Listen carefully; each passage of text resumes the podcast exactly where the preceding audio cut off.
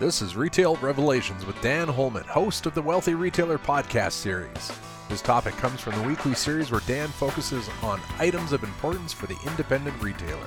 Dan, I, I want to hear share share a tip with us that uh, for that retailer out there that that one step that's going to help them this week. Okay, you know, here we are. We're sitting in our in our weekly uh, what we call our level 10 meetings. Level 10, we we want to score meetings. You know, we want to get a 10 out of 10. So here we are, company wide level 10 meeting. You know, and I'm talking with one of our account managers, technical account managers, Eduardo, in our office, um, and we're talking about the things that surprise us. And and Eduardo's like, well, you know, people are using 10, 15, 20% of their system, of their business management tool. Yep. You know, and and here we are. We talked about this several weeks ago. You know, use your point of sale system for all that it's worth. You know, if we only use it as a cash register, we're missing the opportunity to better manage our business. Which how many would you say today use use it simply as that? Their cash. Uh, on- a scale, you know, if I look at, you know, single store through enterprise level businesses, the smaller the company, the less likely they are to be using the analytics or the depth of their business management tool. And it, it is not a slight on them. I get it. They're wearing 10 hats. yeah. you know but that's why your point of sale partners i use that term over and over again partners Yep. exist pick up the phone how can you help me?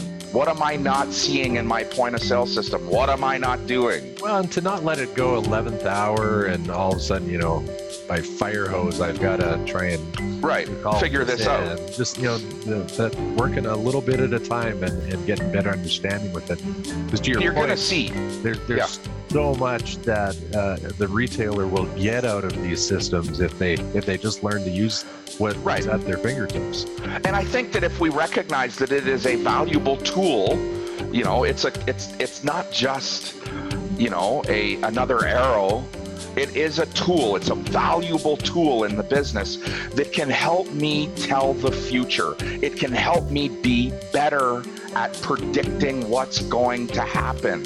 You know i go back to heather talking about i've got to have money to be able to clear my markdown goods.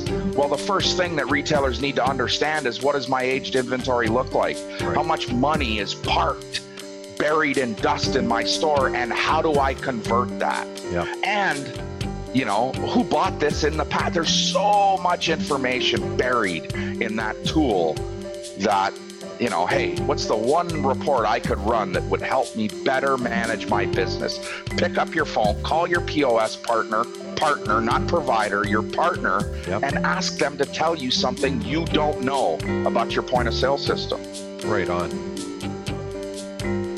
Thanks for joining us for Dan's Retail Revelations. Don't go anywhere, he's got one more for us. You and your team, you help businesses get set up on, on Shopify and integrate with their POS. Mhm. Uh, is there anything, what, what do you find that, what are those first couple, three concerns that, that retailers have of whether they should or shouldn't and, and where, where you guys are helping them? Uh, the first, I mean, the three biggest objections to it cost, cost, cost. Okay.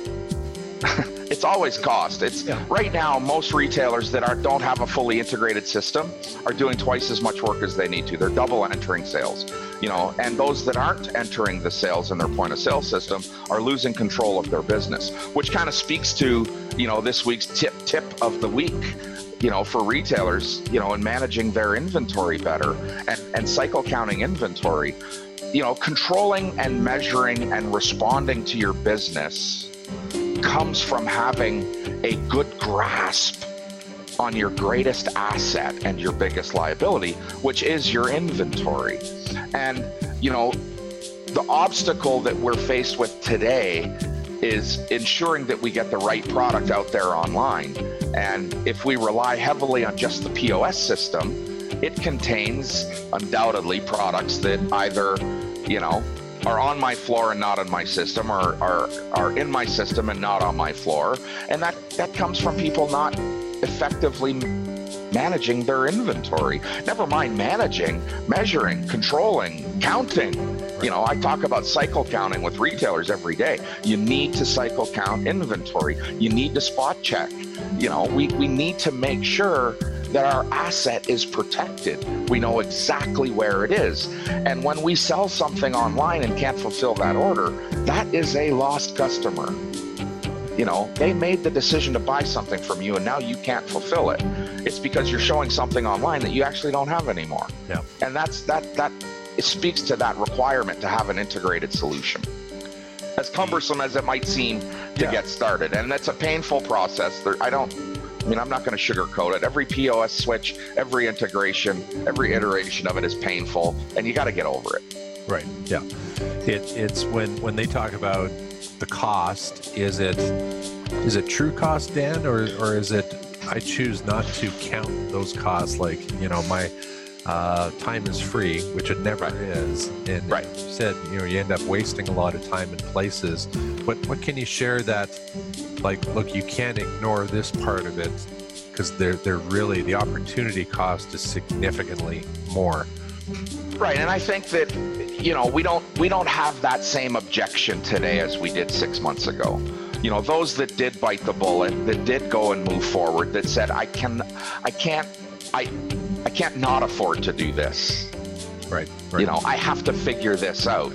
I have to look at this like it's it. The cost is equal to that person, you know, that I'm not paying to be in my store right now. You know, it is just a cost of sale, and and we have to get over it. And yet, and listen, every point of sale provider is standing out there looking to help, me included. right. You know, I've said this over and over and over again. I feel like maybe we coined the phrase.